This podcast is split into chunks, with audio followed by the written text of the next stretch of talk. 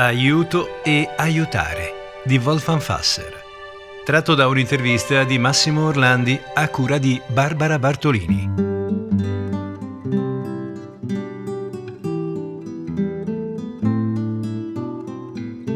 Tate Tuso, così ti chiamano i tuoi amici Basoto. Com'è nato questo nome e cosa rappresenta per te? Natetuso significa padre aiuto. È il nome che mi è stato dato durante la mia prima esperienza in Africa. Avevo iniziato a lavorare in un ospedale dove non sapevano cosa fosse la fisioterapia e non potevano immaginare che una persona non vedente potesse far qualcosa per tutti quei malati in difficoltà, alcuni dei quali erano paralizzati. Quando a seguito delle cure i pazienti pian piano iniziarono a muovere i primi passi, agli occhi del basoto sembrò un miracolo e mi riconobbero la capacità di portare davvero aiuto. Mi diedero il nome di Nate Tuso perché leggendo attraverso i segni che si erano manifestati nella mia vita, ero ai loro occhi colui che portava onore a questo nome. Tanti in Lesoto mi conoscono solo così. Nate vuol dire padre. Ogni adulto nella vita tradizionale africana è potenzialmente padre perché diventa in grado di assumersi una responsabilità verso la comunità. È un appellativo che viene usato non in senso religioso ma sociale e mostra come in questa cultura i figli siano considerati figli di tutta la comunità e come ognuno sia chiamato a guidare e a condurre chi è più giovane nello spirito di un'appartenenza che supera i legami di sangue per abbracciare ogni membro del clan nel quale vive. In Lesoto spesso mi chiedono il significato dei miei nomi. Per la cultura tradizionale il nome è il riconoscimento di una qualità della tua essenza e allo stesso tempo un invito a realizzare, a compiere fino in fondo il mandato che quel nome simbolicamente racchiude. Il mio primo nome è Wolfgang, il lupo camminante, colui che apre la strada agli altri, che agisce con intelligenza e agilità. Portarne addosso le pelli era considerato un modo per assimilarne le qualità. Giorgio è colui che lotta con il drago, che rischia e affronta l'avversario. Rappresenta il coraggio. Michele è la forza, l'arcangelo che libera e protegge. Credo che questi nomi, come una dote preziosa consegnatemi al mio ingresso nel mondo, mi abbiano infuso le qualità necessarie ad affrontare quello che poi si sarebbe manifestato nella mia vita la capacità, il coraggio e la forza necessari per stare di fronte al drago che prendeva così presto forma nel mio orizzonte di bimbo, insieme al progredire della mia cecità. Natetuso, il nome della maturità, segna il passaggio ad una dimensione dell'esistenza dove il tu assume una parte essenziale.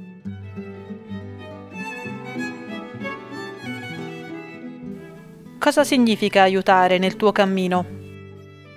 Se lascio risuonare la parola aiuto dentro di me, riesco a scorgere che fin dall'infanzia, attraverso le esperienze che vivevo in famiglia, nelle difficoltà, nel rapporto con mia madre, era vivo in me un anelito che colorava questa parola di un senso preciso, delineando già da allora una direzione. Ciò che cercavo, in modo istintivo, era il ristabilimento dell'armonia perduta, guarire dal disamore, riscoprire la bellezza attraverso la semplicità che mi ispirava alla natura.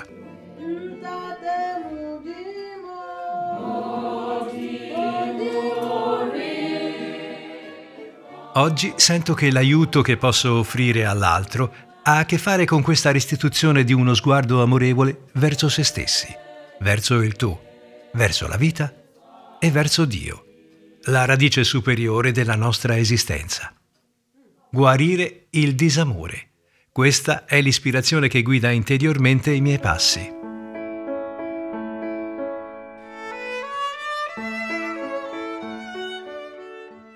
Che tipo di aiuto provi ad offrire oggi a chi viene a cuorle? L'aspetto più concreto dell'aiuto è legato alle necessità specifiche che ogni persona porta nell'incontro. Alcuni hanno bisogno di un aiuto materiale, altri di essere presi per mano e accompagnati. Nella mia esperienza più matura, l'aiuto si esprime attraverso la forma della vita condivisa. Ci sono dei momenti che caratterizzano l'incontro con l'altro e delineano il tratto di strada da compiere insieme. Il primo momento è dato dall'incontro vero e proprio. È il tempo dell'accoglienza. Accolgo chi ho di fronte, così com'è. Sono semplicemente in ascolto di ciò che mi manifesta, rispettando le qualità e i limiti. Non è sempre facile stare in questa attitudine di apertura, ma questa è l'intenzione che è alla base. Questo primo passo può essere riassunto con le parole di Rumi. Vieni, vieni chiunque tu sia, vieni. Il secondo momento è il mettersi accanto, la condivisione. Con tutto me stesso partecipo a ciò che sta vivendo l'altro Ricevo il suo dolore sentendolo quasi come fosse il mio. L'intensa ricerca porta alla messa a fuoco della problematica e l'attraversamento della grande notte, fin quando non si intravedono le prime luci del giorno. Il terzo momento è il lavoro concreto, la costruzione delle ali. In questa fase metto in campo gli strumenti per fronteggiare la situazione, le pratiche che sostengono la nuova struttura nascente assegno esercizi e compiti per dare solidità ai traguardi raggiunti, fin quando l'altro, pur zoppicando ancora, vede una via. Allora inizio ad allentare, vegliando da una posizione defilata ai primi passi. Il quarto momento è la restituzione. Si chiude il percorso condiviso e ci si avvia verso una nuova fase del cammino. È il momento in cui riconsegno fiduciosamente l'altro alla sua strada. È un passo molto importante che chiude il cerchio e segna la presa in carico della propria responsabilità. La rondinella è pronta a spiccare il volo ed è necessario lasciarla volare.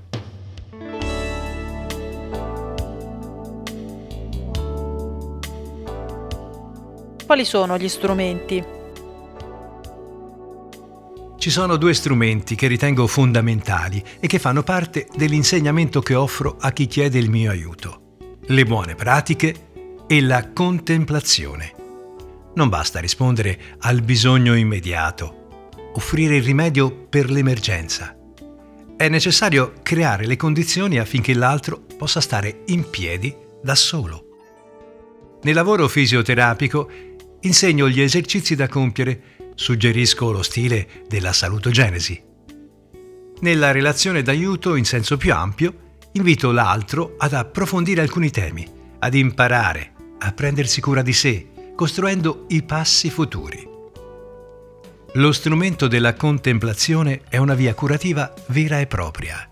Entrare nel silenzio col proprio disagio, portarlo nel lavoro, lasciare che l'evento che si è affacciato nella propria vita risuoni insieme alle domande che porta.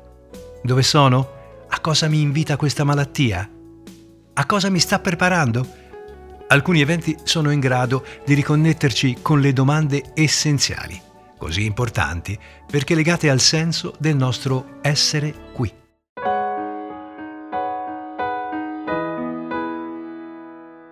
Che tipo di aiuto si può trovare in realtà come Romena e Cuorle? A Cuorle e a Romena viene offerta un'esperienza che può tradursi in un aiuto attraverso gli strumenti che vengono offerti e in base all'utilizzo che se ne fa. C'è chi incontra la bellezza della condivisione, chi sperimenta una spiritualità che abbraccia la vita, chi scopre di saper compiere lavori manuali chi vive la dimensione di un contatto più genuino con la natura, chi trova ispirazione per la propria vita attraverso lo stile di vita semplice che viene offerto. A volte il confronto con queste realtà può comportare anche una sana delusione per chi nutre aspettative troppo alte. Tutto questo è parte dell'esperienza. Ognuno ha un proprio bisogno e trova cose differenti. Il punto è come far diventare tutto questo un bene per il proprio cammino. Imparare a costruirsi le proprie ali, rintracciare le proprie risorse per affrontare i disagi della vita. Questa è la via di guarigione che viene indicata. C'è un primo momento in cui chi arriva trova accoglienza e conforto nel grande abbraccio di Romena. È il senso di ristoro che viene offerto all'anima assetata, al pellegrino che ha smarrito il cammino. È un primo lavare le ferite. Ma l'invito che viene spesso espresso a Romena è anche quello di rimettersi in piedi, non fermarsi nell'appagamento dato dal senso di ritrovamento e appartenenza. Andare oltre, portare nella propria vita quei semi preziosi e farli fruttificare. L'aiuto non si risolve nel dare ciò che manca. L'altro deve mettere in campo le proprie risorse per guarire davvero. Deve assumersi la responsabilità della propria vita e abbracciarne il senso.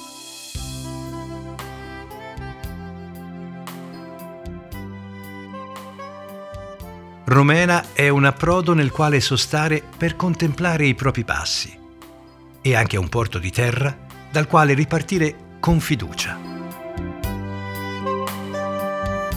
Come possiamo stabilire un giusto equilibrio tra l'aiutare se stessi e l'aiutare gli altri?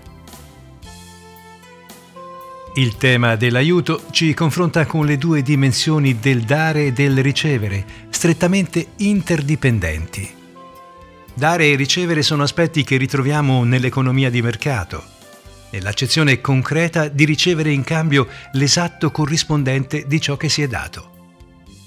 Ma il mondo dello spirito segue una logica diversa. I beni del mondo interiore non sono monetizzabili, sono irriducibili al regno della quantità.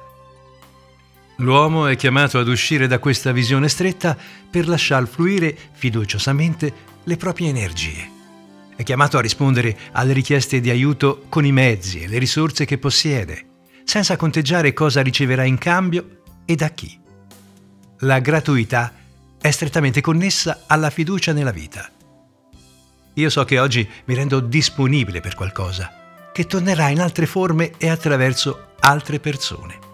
Se limito la mia possibilità di donare, privo me stesso di un aspetto costitutivo della mia umanità se limito il dono all'altro, lo sottopongo alla stessa privazione.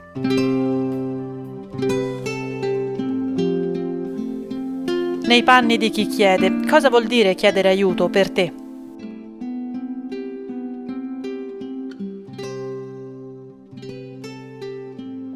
Quando ero giovane mi vergognavo di chiedere aiuto. Ero restio a manifestare i miei bisogni non necessariamente legati alla mia condizione di non vedente, anche se questa mi confrontava in modo più deciso con la necessità di chiedere all'altro.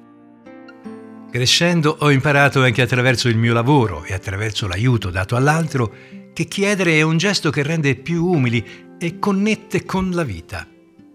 Non riuscire a chiedere aiuto è segno di povertà, di mancanza di fiducia nell'altro. Martin Buber dice Colui che dona è dall'altra parte della grazia, colui che riceve è dalla parte del giudizio, come quando da un grande vaso si versa in un bicchiere. Il vaso si vuota in abbondanza, ma il bicchiere pone confine al suo dono. Essere in grado di ricevere, non porre confine al dono, è spalancare le porte ad infinite benedizioni. Chiedere aiuto è riconoscere il proprio limite, uscire dall'isolamento dell'autosufficienza per entrare nel respiro dell'interdipendenza. Attraverso il duplice movimento del dare e del ricevere rendiamo sacra la vita. Desmond Tutu dice Noi siamo gli occhi, i piedi e le mani di Dio. Per i Basoto questo è molto chiaro quando esprimono il loro ringraziamento. Non ringraziano Wolfgang, ringraziano Dio perché attraverso me hanno ricevuto ciò di cui avevano bisogno. Alla fine della giornata, quanto la dimensione dell'aiuto contribuisce al tuo benessere?